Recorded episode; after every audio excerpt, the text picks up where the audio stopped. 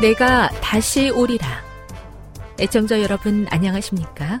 여기는 AWR 희망의 소리 한국어 방송입니다. 본 방송은 천국 복음을 온 세상에 전파하기 위해 제7일 안식일 예수 재림교회가 설립한 세계 방송망입니다. AWR 희망의 소리는 유럽, 라틴 아메리카, 아프리카, 러시아, 아시아의 방송망을 통해 전 세계에 복음을 전파하고 있습니다. AWR 아시아 희망의 소리 방송국은 한국어 방송을 매일 5시간씩 송출하고 있습니다. 희망의 소리 방송은 인터넷과 스마트폰을 통해서도 언제나 청취하실 수 있습니다. 들으실 수 있는 인터넷 주소는 awr.org입니다. 유튜브로는 awr 코리아로 검색하시면 됩니다. 이 시간 희망의 소리 한국어 방송과 함께 보람있고 유익한 시간 되시기 바랍니다. 내가 다시 오리라. 여기는 AWR 희망의 소리 한국어 방송입니다. 주파수 안내입니다. 괌에서 송출하는 우리 방송은 한국 표준시로 밤 11시에 9,580kHz로 다음날 오전 6시에 9,860kHz로 각각 1시간씩 방송하고 있습니다. 우즈베키스탄에서 송출하는 우리 방송은 한국 표준시로 밤 9시에 15,530kHz로 밤 10시에 9,740kHz로 타지키스탄에서는 밤 9시에 15,255kHz로 각각 1시간씩 방송하고 있습니다. 애청자 여러분의 많은 청취 바랍니다.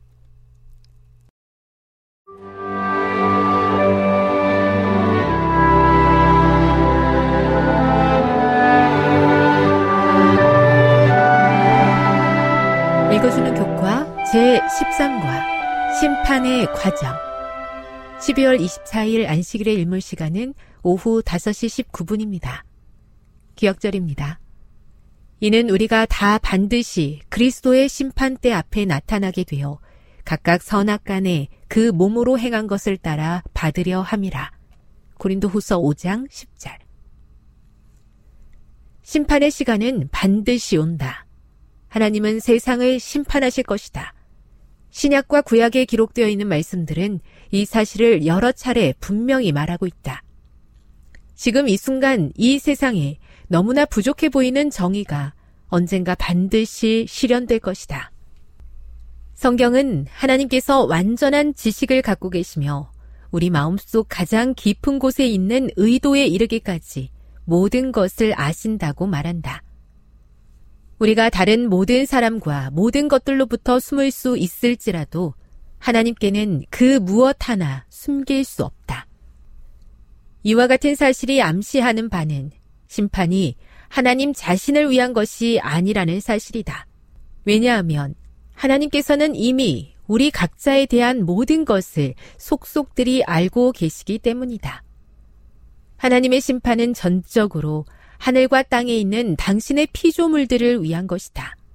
루시퍼가 하늘에서 시작한 반역을 이 세상에도 퍼뜨렸기 때문에 이 심판의 과정은 전 우주적이며 역사적인 성격을 띠고 있다.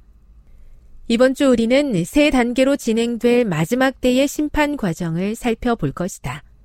재림전 심판, 천년기 심판, 그리고 집행 심판이 그것이다. 심판의 모든 과정은 의인들이 옹호함을 받고 악인들이 두 번째 죽음, 곧 영원한 죽음을 맞이하는 것으로 끝이 난다. 학습 목표입니다. 깨닫기. 성경에 기록된 마지막 때 있을 심판에 대해 분명히 이해한다. 느끼기. 최후의 심판을 통해 악을 심판하시고 의인들을 옹호하시는 하나님의 은혜에 감사한다. 행하기. 마지막 심판의 때 의로운 백성의 무리에 포함되도록 신실한 그리스도인의 삶을 살아간다. 다음의 내용을 안교 소그룹 시간에 함께 토의해 보십시오. 1. 누군가의 공정한 판단으로 억울함을 해소받았던 경험이 있습니까? 2. 최후의 심판에서 의인은 옹호받고 악인은 정죄받는다는 개념이 어떻게 나타나고 있습니까? 3. 성경에 나타난 재림전 심판의 근거들은 무엇입니까? 4. 성도들이 천년기 심판에 함께 참여하는 이유는 무엇입니까? 5. 최종적인 집행 심판 때는 어떤 일이 일어나게 됩니까? 6. 성경에 기록된 불못과 둘째 사망의 위력은 어느 정도입니까? 7. 심판의 참된 목적과 결과를 제대로 이해한다면 심판을 바라보는 우리의 관점이 어떻게 변할 수 있을까요? 결론입니다. 성경은 심판이 있음을 분명히 이야기합니다. 예수님께서 이 땅에 다시 오시기 전에 있을 재림전 심판, 천년기 동안 하늘에서 진행될 천년기 심판, 천년기 후에 있을 집행 심판. 이 모든 심판은 의인들에게는 좋은 소식이지만 악인들에게는 두려운 소식이 될 것입니다. 하나님의 사랑과 공의가 온전히 드러나게 될 그 심판의 날, 구원받은 자의 무리에 포함되도록 오늘도 신실한 그리스도인의 삶을 살아야겠습니다.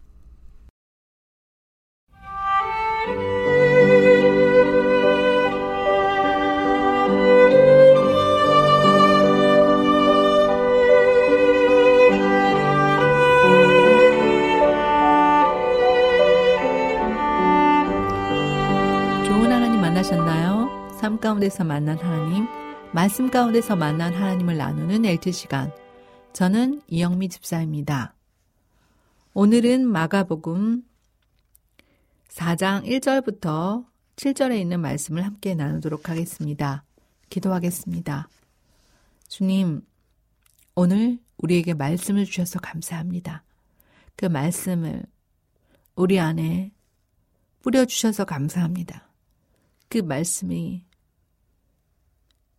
깊이 뿌리를 내리고 또한 많은 열매를 맺어서 하나님 보시기에 아름다운 하나님의 나라가 되게 하여 주시옵소서.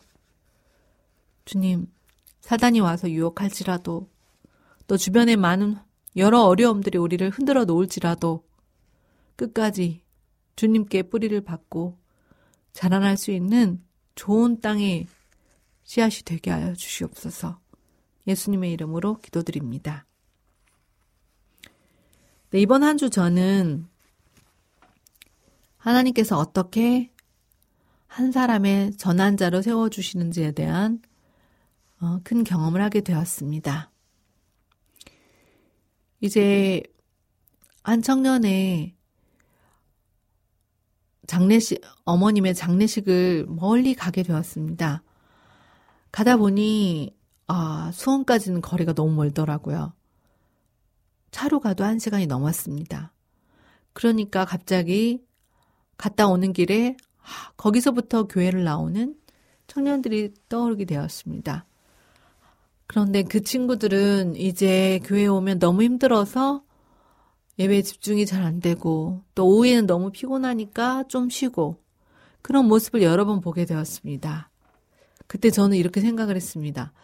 아, 교회 왔으면 예배에 좀 집중해야 되는데 얘는 어딜 갔을까? 아, 얘는 이렇게 어, 말씀에 집중을 못하면 어떡하지? 염려를 있긴 하지만 그의 사정을 전혀 고려하지 않은 염려였습니다. 그런데 제가 그렇게 멀리까지 갔다 오니까 한주 한 주, 저는 한 번이지만 한 주 한 주 오는 청년들이 너무 귀하더라고요. 그래서 이렇게 문자를 넣어주었습니다. 아, 내가 가보니 정말 수원이라는 곳은 멀더라. 매주 이렇게 올라니까 얼마나 힘들었니?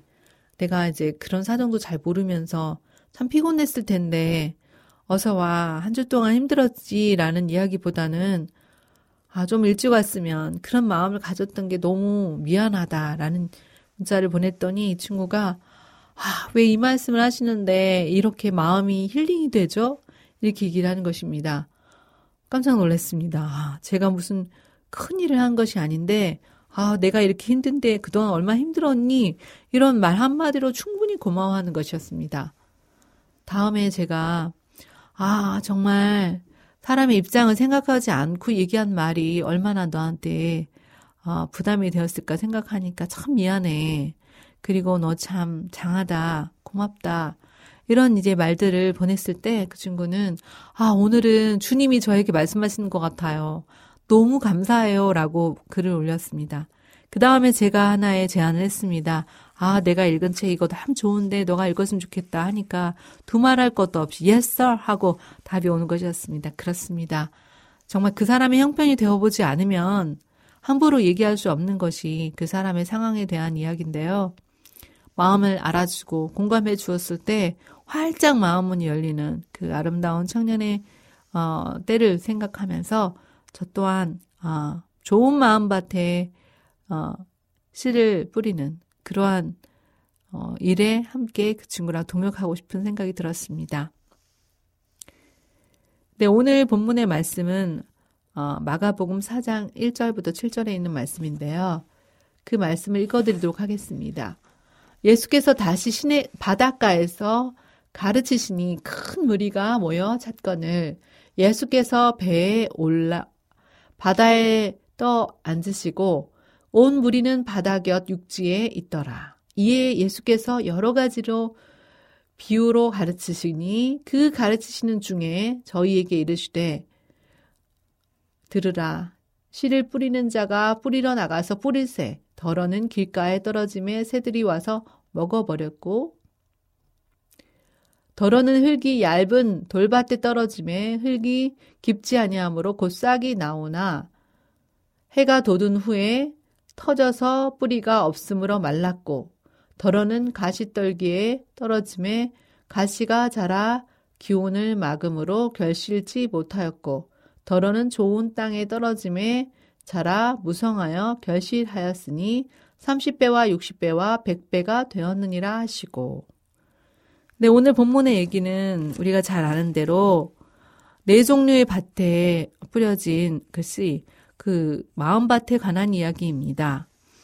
이 이야기는 어, 예수님께서 씨 뿌리는 비유를 통해서 마음밭에 말씀의 씨가 떨어져서 어떻게 열매 맺는지에 대해서 설명하시는 건데요.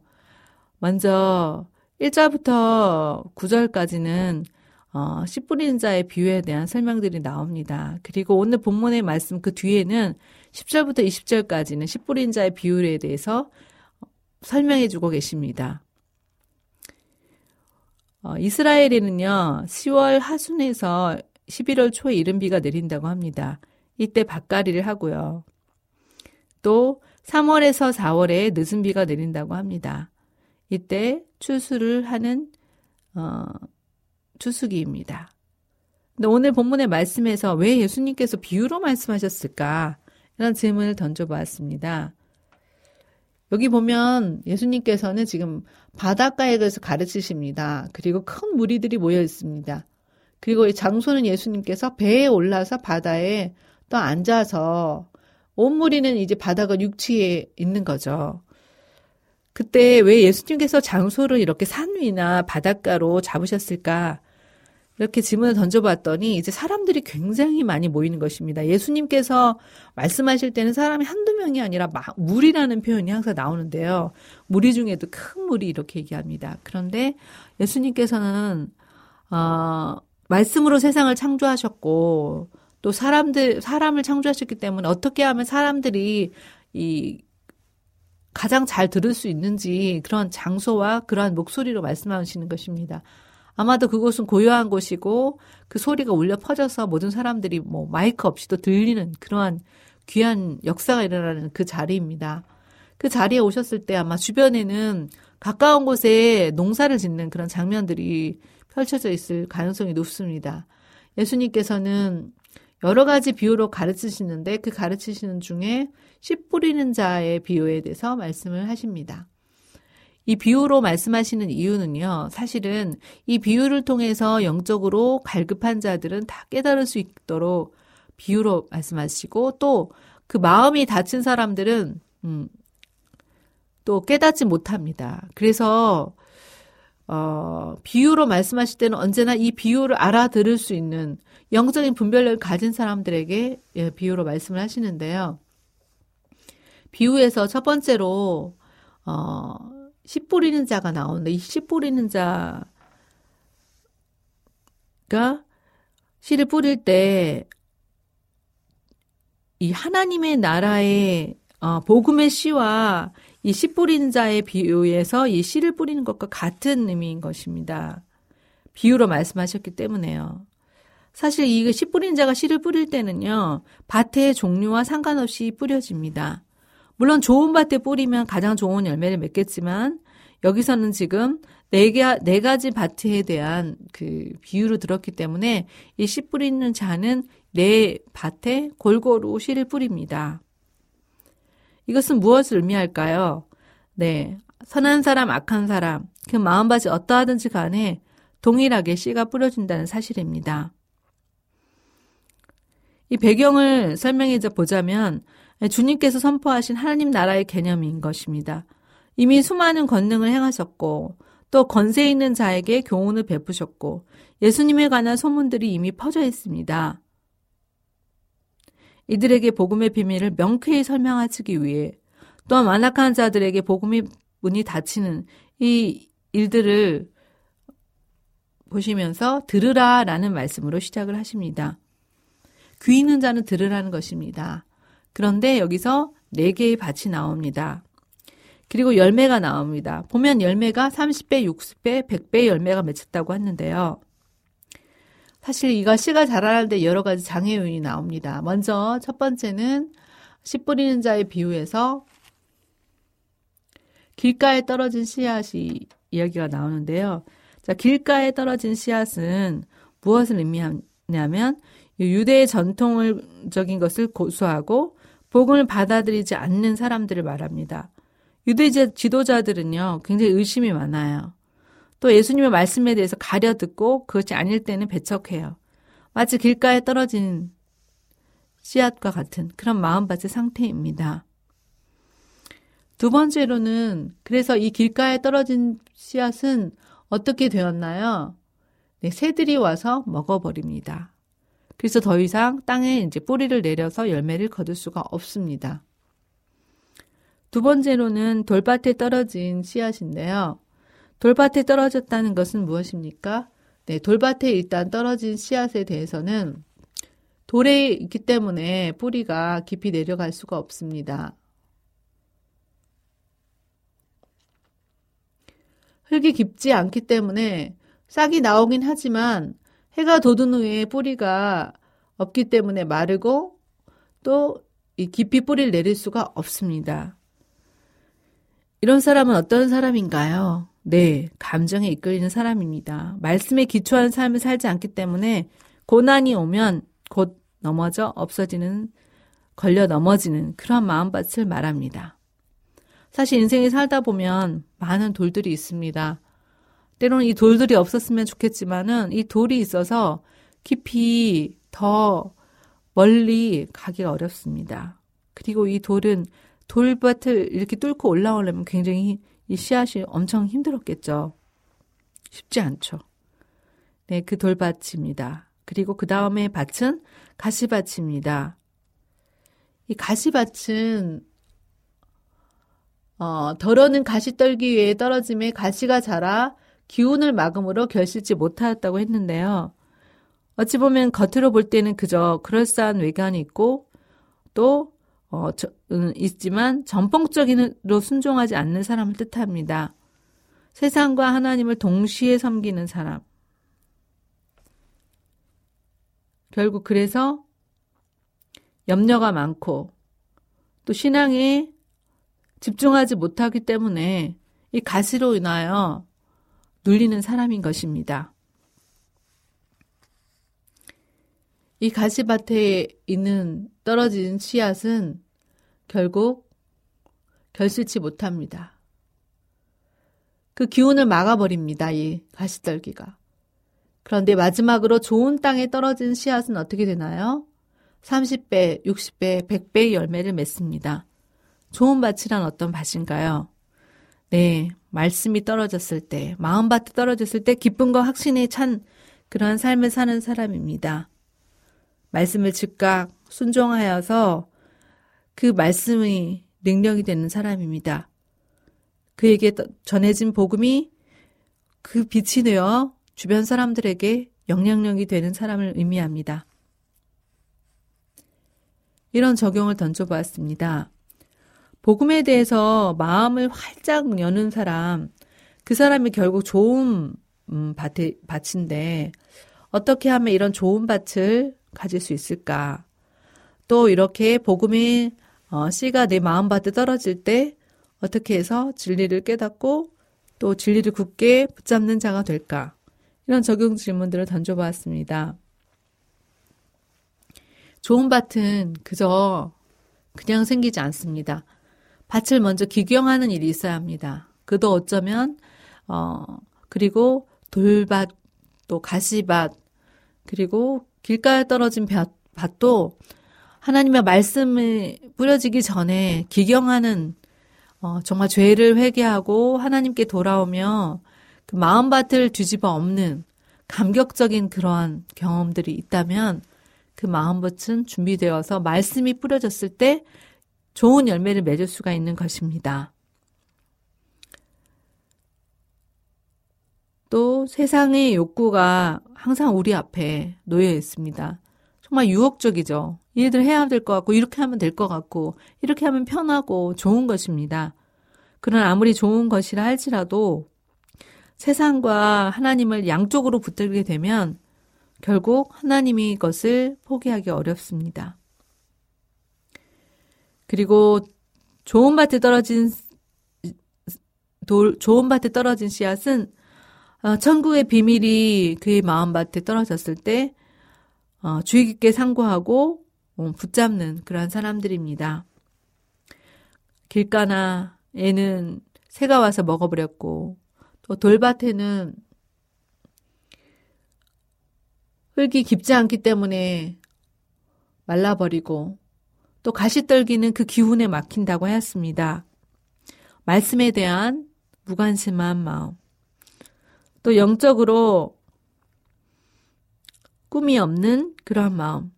세상의 염려와 욕심이 가득한 마음이 바로 이 세 가지 밭에 떨어진 씨앗이 의미합니다. 그래서 이러한 씨앗이 어, 이 세 가지 마음밭이 어, 항상 내가 좋은 밭에만 있으면 좋겠지만 이 세 가지 마음 밭의 상태일 때가 있습니다. 때로는 길가처럼 그 말씀이 참 좋은 건 같은데 금방 들을 때는 좋으나 곧 새가 와서 먹어버리는 곧 다른 것에 마음을 빼앗겨 버리는 그러한 일도 있고요. 또 내가 말씀을 붙잡으려고 하지만 그 하나님을 향한 신뢰와 믿음이 약하기 때문에 뿌리가 없어져 버리고 또 가시떨비, 염려와 세상에 대한 걱정이 너무 많기 때문에 그것이 기운에, 그 기운에 가려져서 하나님의 말씀이 더 이상 자라지 못하는 상태. 그것이 바로 제 자신의 모습일 때가 있습니다. 아주 많습니다. 오늘 주님께서 얘기하십니다. 오직 예수. 예수의 말씀을 받음으로 인하여 좋은 밭이 되라고 말씀하십니다. 오늘 그 말씀을 어떻게 하면 붙잡을 수 있을까 생각해 봤는데요. 일단 말씀을 받을 때는 그 말씀을 받을 때 기도를 하면서 아, 길가와 또 돌밭과 그리고 가시떨기 그 이 길에 놓여 있는 장애물과 유혹물들 유혹되는 모든 것들을 주님 도와주십시오. 이것들을 가지고서는 혹시 주님의 말씀에 깊이 뿌리내리기 어렵습니다. 마음을 비워주십시오. 문제를 가져가 주십시오. 하나님께서 밭을 기경하여 주십시오라고 드리는 간절한 기도가 있어야 가능한 일입니다.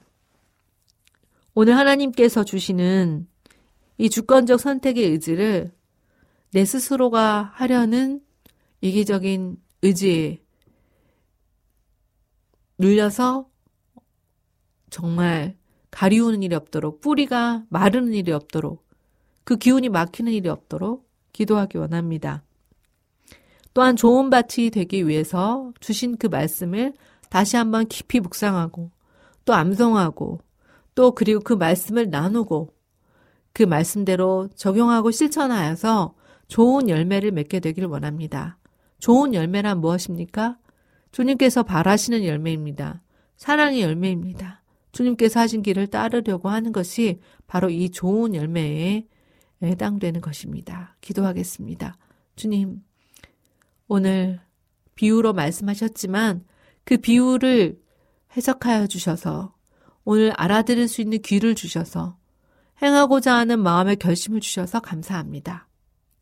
주님, 때로는 길가에 떨어진 씨앗이라 정말 그 믿음의 깊이가 얕을 때에도 주님, 그 길가를 기경하여 주시고 또 폭풍과 몰아치는 인생의 큰 힘든 가운데서도 하나님의 말씀을 붙잡을 수 있도록 가시떨기를 치워주시고 돌, 돌을 치워주시고 오직 주의 말씀으로 새롭게 하여 주시옵소서.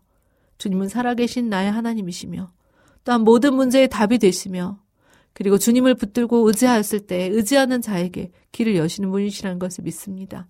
주님 도와주시옵소서 예수님의 이름으로 기도드립니다.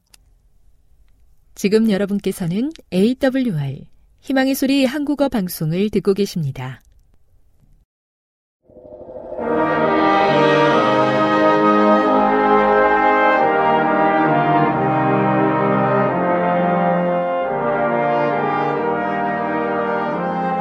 시청자 여러분 안녕하십니까? 하나님의 귀한 말씀으로 감동과 은혜를 나누는 시간입니다.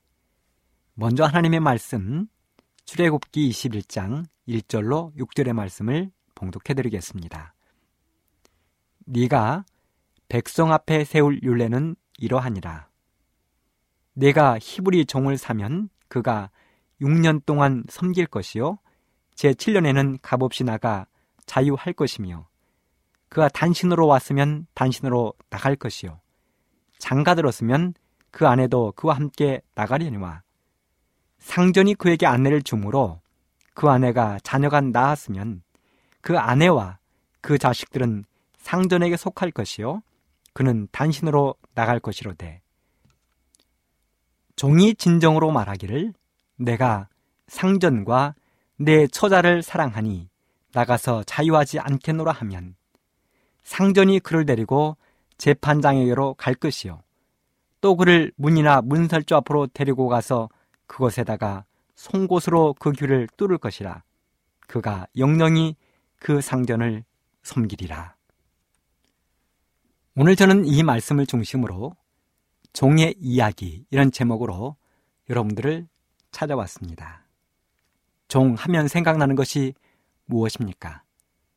하인입니다. 모습입니다. 종의 생활 한마디로 말하면 비참한 생활입니다. 종이 하는 모든 일들은 집안의 힘든 일들입니다. 잡무입니다.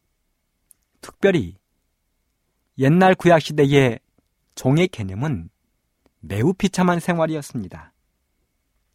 종은 주인의 발도 씻겨 주어야 했습니다. 집안의 모든 일들을 도맡아 청소했습니다. 관리했습니다. 불을 피우고 물을 깃고 농사일을 하고 굳은 일들은 하나도 빠짐없이 하는 것이 종의 신분이었습니다. 종은 자유를 박탈당하는 것입니다. 자기 마음대로 할 수 있는 것들이 아무것도 없습니다. 자기의 자유의지는 철저히 억압당하는 것입니다. 주인이 시키는 대로 일을 하고 주인이 주는 대로 먹고 주인이 주는 대로 마시는 것입니다. 여러분, 이 종의 생활이 얼마나 비참한지를 출애굽기 1장 8절부터는 이렇게 기록을 했습니다. 요셉을 알지 못하는 새 왕이 일어나서 애굽을 다스리더니 그가 그 신민에게 이르되 이 백성 이스라엘 자손이 우리보다 많고 강하도다. 자, 우리가 그들에게 대하여 지롭게 하자.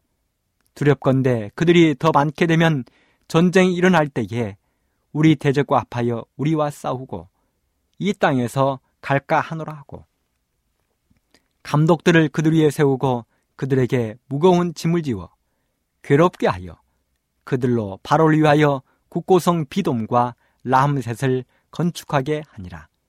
그러나 학대를 받을수록 더욱 번식하고 창성하니 애굽 사람이 이스라엘 자손을 인하여 근심하여 이스라엘 자손의 역사를 엄하게 하여 고역으로 그들의 생활을 괴롭게 하니 곧 흙 이기기와 벽돌 굽기와 농사의 여러 가지 일이라 그 시기는 역사가 다 엄하였더라.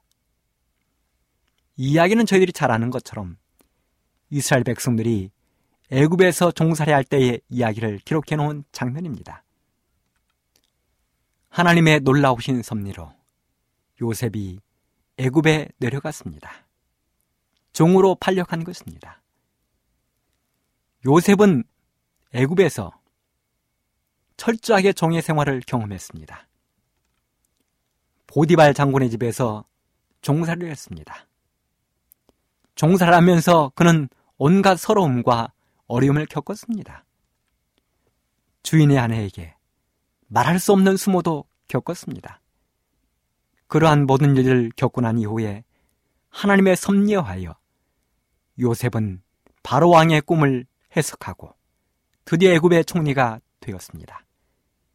요셉으로 인하여 애굽의 모든 백성들이 7년의 풍년과 7년의 흉년을 잘 견뎌냈습니다.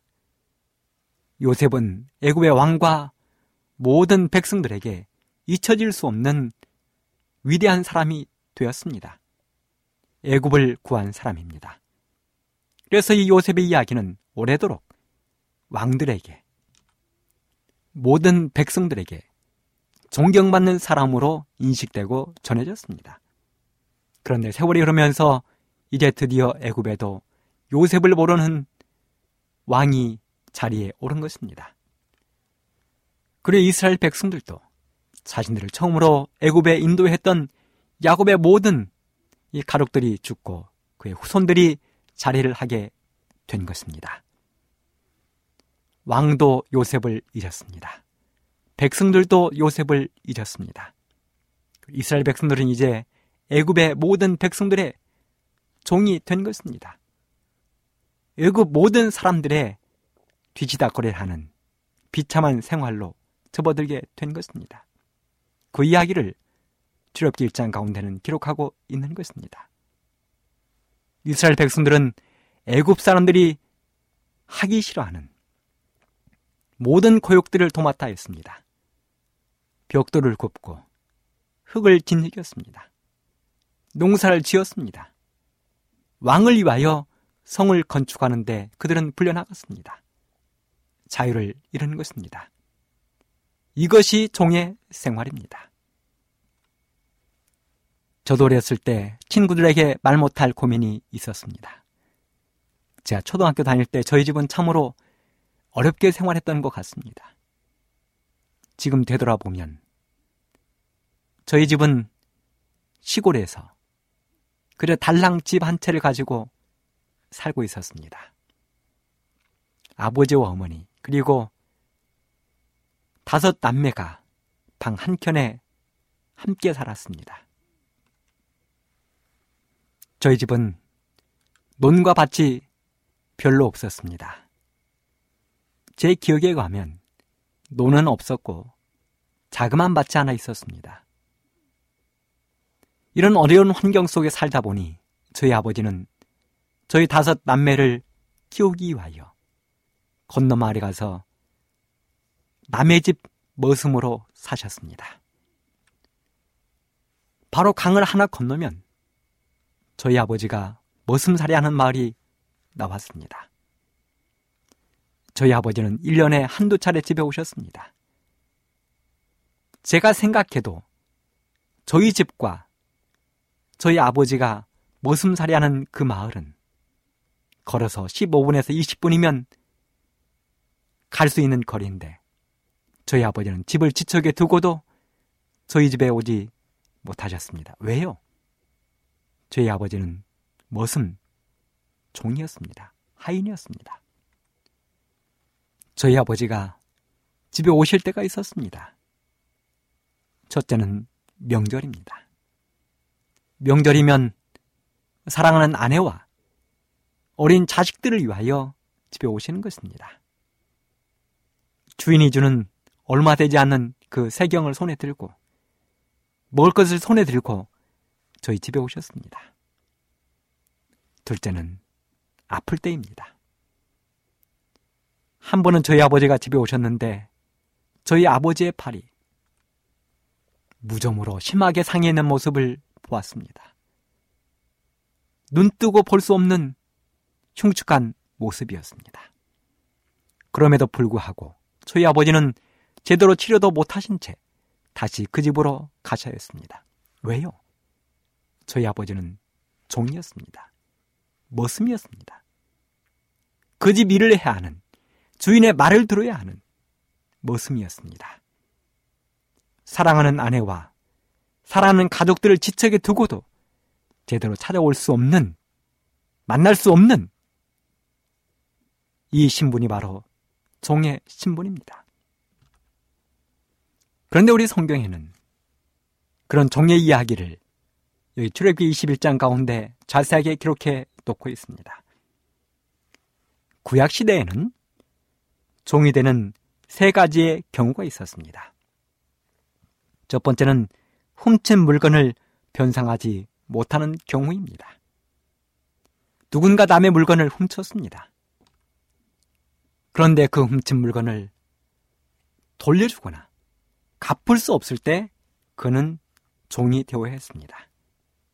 두 번째는 전쟁으로 인하여 사로잡혀갈 경우입니다. 우리가 잘 아는 것처럼 다니엘과 그의 세 친구들이 전쟁 포로로 바벨론에 잡혀갔습니다. 느부갓네살의 종이 되었습니다. 또 우리가 잘 아는 것처럼 남한 장군 집에 잡혀갔던 하인의 이야기입니다. 아람의 군대 장관이었던 나하만이 이스라엘을 침공했습니다. 그리고 포로로 어린 소녀를 잡아갔습니다. 어린 소녀는 남한 장군 집에 하녀가 되었습니다. 자기 주인을 위하여 물을 떠다드리고 부엌일을 하는 설거지를 하는 하인이 되었습니다. 전쟁으로 인하여 사로잡혀갈 경우에도 그들은 종이 되었습니다. 세 번째는 열왕기하 4장 1절부터 있는 말씀을 보면 부모가 돈이 없어서 돈을 빌렸는데 그 부모가 빚을 감당하지 못할 때 그 자녀들이 종이 되었습니다. 열왕기하 4장 1절부터 있는 말씀을 보면 엘리사의 생도했던 한 가정에서 그 가장이 빚을 갚지 못할 때 그 어린 두 자녀가 종이 될 수밖에 없다는 그 생도의 아내의 비참한 이야기를 엘리사는 듣게 되었습니다. 이렇게 이스라엘 법에는 세 가지 훔친 물건을 변상하지 못할 때, 전쟁으로 인하여 사로잡혀갈 때, 부모가 돈이 없어서 빚을 감당하지 못할 때 그들은 종이 되었습니다. 그런데요, 또 재미있게 이스라엘 법에는 신명기 15장 12절에 보면 너의 동족 히브리 남자나 히브리 여자가 너에게 팔렸다 하자. 만일 6년을 너를 섬겼거든 제 7년에 너는 그를 놓아 자유하게 할 것이요. 여기 재미있는 법이 하나 있는데요. 바로 안식년 제도입니다. 이스라엘에는 안식년이라는 제도가 있었습니다. 이 제도는 6년이 지나 7년째 맞는 그 해를 안식년으로 삼는 것입니다. 이 안식년이 되면 모든 종들은 풀려나 자기의 집으로 돌아가는 것입니다. 안식년이 되면 이스라엘 백성들은 땅들도 곡식을 갖고서는 되지 않았습니다. 안식년은 땅도 쉬고 모든 사람도 쉬는 것입니다. 하나님께서 그렇게 하라고 말씀하셨습니다. 이스라엘 백성들이 안식년을 지키지 않아서 70년 포로 생활을 했습니다. 안식년을 지키지 않았기 때문에 바벨론에 잡혀가 70년 포로 생활을 그들이 한 것입니다. 우리 이 이야기를 이렇게 한번 생각해 보도록 하겠습니다. 한 젊은이가 있었습니다. 그는 돈이 없었습니다. 돈이 없어서 어쩔 수 없이 그는 종이 되었습니다.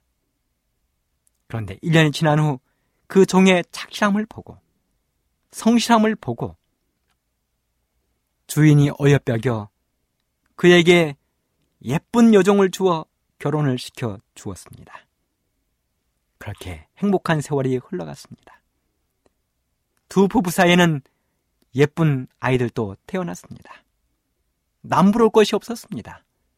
비록 신부는 종의 신분이었지만 언제나 가정에는 행복과 기쁨이 흘러 넘쳤습니다. 그런데 그렇게 5년의 세월이 지났습니다. 하루는 일을 마치고 집에 들어온 그 종을 주인이 불렀습니다. 그리고 주인이 말했습니다. 우리나라에는 이런 법이 있는데 이제는 너의 뜻대로 하라. 종이 물었습니다. 주인님, 그 법이 무엇입니까? 바로 출애굽기 21장 3절입니다. 그가 단신으로 들어왔으면 단신으로 나갈 것이요. 주인이 종에게 말했습니다.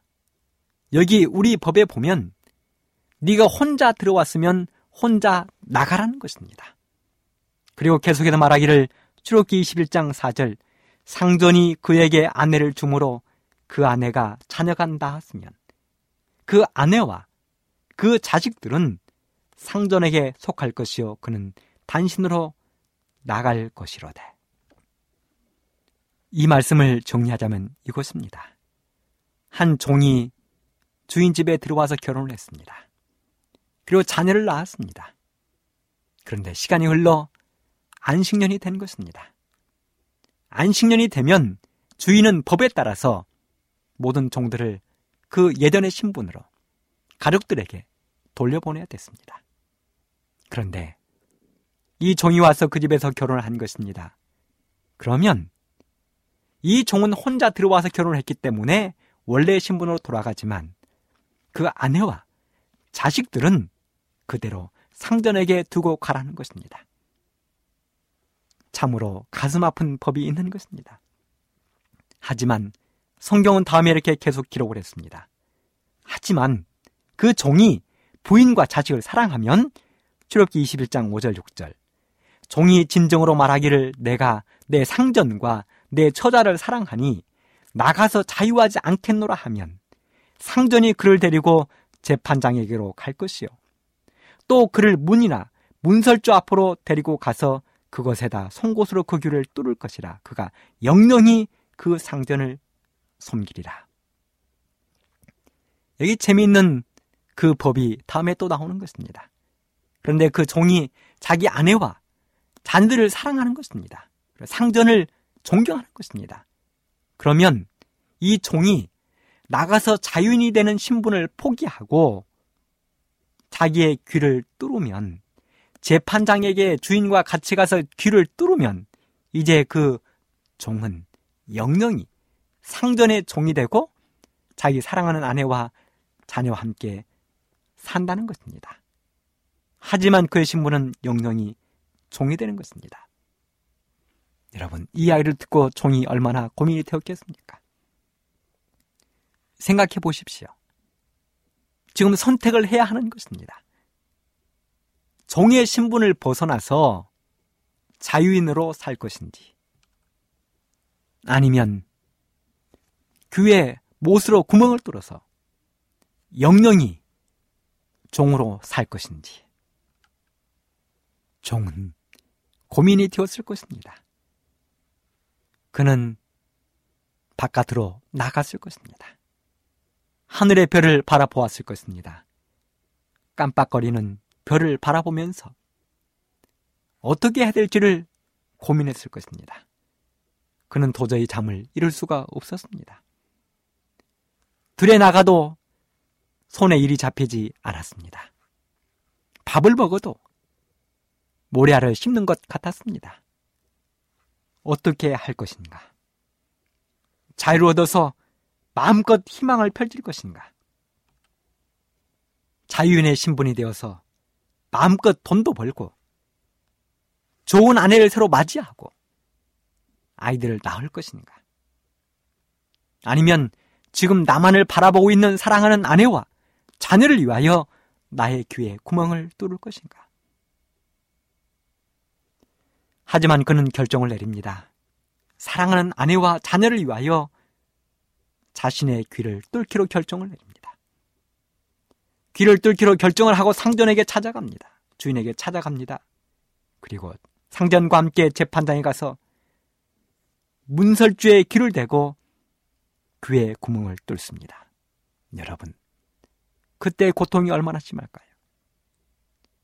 못으로 귀에 구멍을 뚫을 때 그 고통이 얼마나 심했을까요? 이제 그는 영영이 종이 되는 것입니다. 주인의 종이 되는 것입니다.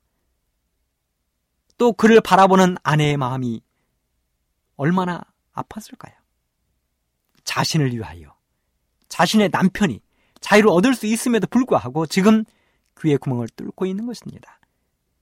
그를 바라보는 아이들의 마음이 아빠를 얼마나 존경했을까요? 자신들을 위하여 아빠가 같이 살기로 하고 함께 종이 되는 것입니다. 이 비슷한 이야기가 신약 성경에도 기록이 되어 있습니다. 빌립보 2장 5절로 8절. 너희 안에 이 마음을 품으라.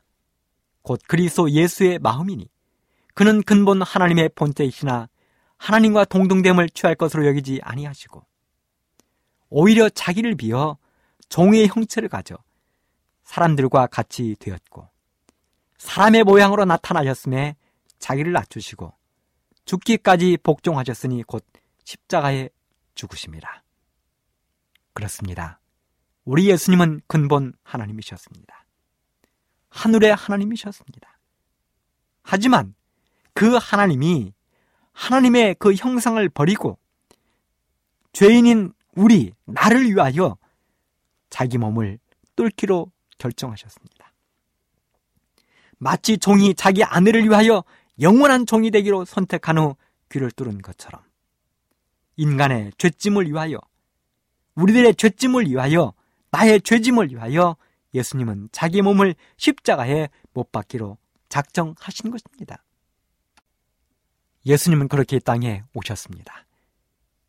우리를 위하여 불쌍한 우리를 위하여 십자가에 못 박기로 결정하시고 이 땅에 오셨습니다. 그런데 그 예수님이 십자가에 못 박히실 때 그가 입을 열어주었던 벙어리들이 예수님을 조롱했다는 사실입니다. 예수님이 일어나게 해주었던 안전뱅이들이 예수님을 조롱했습니다. 예수님이 눈을 뜨게 해주었던 소경들이 예수님을 조롱했습니다. 예수님이 귀를 열어주었던 귀머거리들이 예수님을 조롱했습니다. 예수님이 귀신을 쫓아주었던 귀신 들렸던 그 사람들, 다음을 입었던 그 사람들이 예수님을 조롱했습니다. 예수님께서 병을 낳아주었던 그 병자들이 예수님을 향하여 조롱했습니다. 예수님께서 십자가에 달려 계실 때 수많은 사람들이 예수님을 조롱했습니다. 그때 예수님께서 어떤 기도를 들으셨습니까? 예수님 말씀하셨습니다. 오 아버지여 저들을 사여 주옵소서. 저 사람들이 자기들이 하는 일을 알지 못하고 있습니다. 사랑하는 여러분이요. 귀를 뚫는 남편을 바라보며 그의 아내가 그의 자녀들이 그 남편을 끝까지 사랑하고 끝까지 존경하기로 결심했을 것입니다. 그런 것처럼 우리도 십자가에 달린 그 예수님을 바라보며 예수님을 끝까지 사랑하기로 결심하게 되기를 이 시간에 간절히 바랍니다. 여러분, 사랑은 어떻게 표현하는 것입니까? 사랑은 최선을 다해서 표현하는 것입니다. 저는 한 책에서 이런 이야기를 읽었습니다. 비길 힐이라는 목사님이 계셨습니다. 그분은 키가 160밖에 되지 않았습니다. 그 목사님이 심무하던 교회는 약 90명 정도의 교인이 있었습니다. 그런데 어느 날 전쟁이 일어나고 이 교회가 전쟁 중에 폭탄에 맞아 무너지고 말았습니다. 모든 교인들은 다 피난을 갔습니다. 목사님과 몇몇 교인들만 그 자리에 남았습니다. 이때 목사님께서 얼마 되지 않은 성도들에게 다시 교회를 지자고 이야기했습니다. 그러자 성도들이 말했습니다. 목사님, 먹고 살기도 바쁜데 이 전쟁 와중에 우리가 어떻게 교회를 지을 수 있겠습니까? 목사님, 포기하십시오. 할 수 없습니다. 하지만 목사님은 혼자서라도 교회를 짓겠다고 결심했습니다. 교인들도 마을 사람들도 목사님을 향하여 손가락질했습니다. 미쳤다고 손가락질했습니다. 하지만 목사님은 굴하지 않았습니다. 목사님은 6년 8개월 동안 혼자서 열심히 일을 하여 교회를 완성시켰습니다. 이 목사님은 3년 동안 교회 건축을 위해서 죄를 운반했다는 것입니다. 자그마치 4만 8천 킬로미터를 걸으셨습니다. 4만 8천 킬로미터면 서울에서 부산을 100번 왕복하는 거리입니다. 12만 5천 개의 벽돌을 날랐습니다. 400톤의 돌을 날랐습니다. 40톤의 흙과 모래를 운반했습니다. 7만 장의 기와를 운반했습니다. 말할 수 없는 장갑과 구두가 달아져 나갔습니다. 하지만 목사님은 굴하지 않았습니다. 그리고 목사님은 끝내 교회를 완성했다는 것입니다. 하나님께 받은 사랑을 최선을 다한 헌신으로 목사님은 하나님께 돌려드렸습니다. 이런 이야기를 읽은 적도 있습니다. 중국의 선교사로 유명한 허드슨 테일러 목사님이 가시게 되었습니다. 그는 선교사로 가기 전에 미국에서 신실한 믿음의 사람 10명을 시켜서 자신을 위하여 기도해 달라고 요청했습니다. 그리고 중국에 가셨습니다. 그런데 중국에서 온 선교 보고는 그렇게 탐탁한 보고가 아니었습니다. 실망스러웠습니다. 테일러 목사님도 힘드셨습니다. 그래서 미국에 특별히 부탁한 10명의 성도들을 확인해 보았습니다. 그들이 무엇을 하고 있는지. 그랬더니 7명의 성도는 열심히 기도하고 있었지만 3명의 성도는 전혀 기도를 하지 않고 있었습니다. 목사님은 다시 한번 그들에게 요청을 했습니다. 기도를 요청했습니다. 그리고 다시 한번 중국에서 열심히 하나님의 사역을 위하여 선교사로 활동했습니다. 얼마 후에 테일러 목사님에게 정말 희망적이고 살아있는 보고가 왔습니다. 그래서 미국에 기도하고 있는 10명의 사람들을 조사해 보았습니다. 그들이 현재 어떻게 하고 있는지. 10명이 힘을 합하여 연합된 기도를 드리고 있었다는 것입니다. 힘을 합한 10명의 그 기도가 테일러 목사님의 선교를 힘있게 한 것입니다. 여러분, 우리는 이제 결론을 내리면서 이 종의 가정을 다시 한번 생각해 보십시오. 그로부터 많은 세월이 흘렀습니다. 남편이요, 아버지가 귀에 못으로 구멍을 뚫은 이후에 많은 시간이 흐른 것입니다. 그들도 백발이 되었습니다. 자녀들도 장성했습니다. 어느 석양이 지는 들판에서 부부는 일을 마치고 돌아옵니다. 여전히 그들은 종입니다. 상전의 종입니다. 이제 집에 돌아온 이 아내가 남편에게 밥상을 차려주는 것입니다. 그리고 두 부부가 서로 얼굴을 바라보며 이야기를 나눕니다. 부인이 말합니다. 여보, 나 때문에 당신 참으로 고생 많았어요. 남편이 말합니다. 아니요. 나는 당신을 진정으로 사랑했어. 나는 당신을 사랑했기에 내 귀에 못으로 구멍을 뚫을 때 나는 전혀 아프지 않았어. 사랑하는 애청자 여러분, 우리가 하늘에 가서 예수님과 나눌 대화를 한번 생각해 보시기 바랍니다. 우리가 주님 앞에 서 있습니다. 주님의 못 박힌, 못 자국 난 손을 바라보면서 저희들이 이야기합니다. 예수님, 고맙습니다. 죄인인 저희 때문에 이 땅에 오셔서 십자가에 달려 돌아가실 때 참으로 아프셨지요. 창으로 찔리실 때 아프셨지요. 그때 우리 주님 저희를 껴안으며 말씀하십니다. 아니야, 괜찮아. 나는 너희를 너무 사랑해서 십자가에 달려 있을 때도 아프지 않았어. 사랑이 고통을 이겼어. 그렇습니다. 이게 아름다운 종의 이야기입니다. 이 종이 바로 우리의 예수님이십니다. 그 예수님을 저와 우리 모든 애청자 여러분이 신실히 따르며 믿고 살다가 주님 오시는 그날에 하늘에 가서 이 감동적인 간증을 함께 나누게 되기를 간절히 바라면서 이 시간을 마치겠습니다. 감사합니다.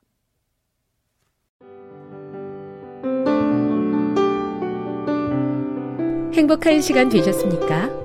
지금까지 여러분께서는 AWR 희망의 소리 한국어 방송을 청취하셨습니다. 방송을 청취하시고 문의를 원하시는 분은 우편번호 02461 대한민국 서울시 동대문구 이문로 1길 11 희망의 소리 방송부 앞으로 편지나 엽서를 보내주시거나 지역번호 02-3299-5296에서 8번으로 전화 주시기 바랍니다. 지금까지 함께 해주신 애청자 여러분들께 감사드립니다. 애청자 여러분, 다음 이 시간까지 하나님 안에서 늘 평안하십시오. 감사합니다. 내가 다시 오리라. 여기는 AWR 희망의 소리 한국어 방송입니다.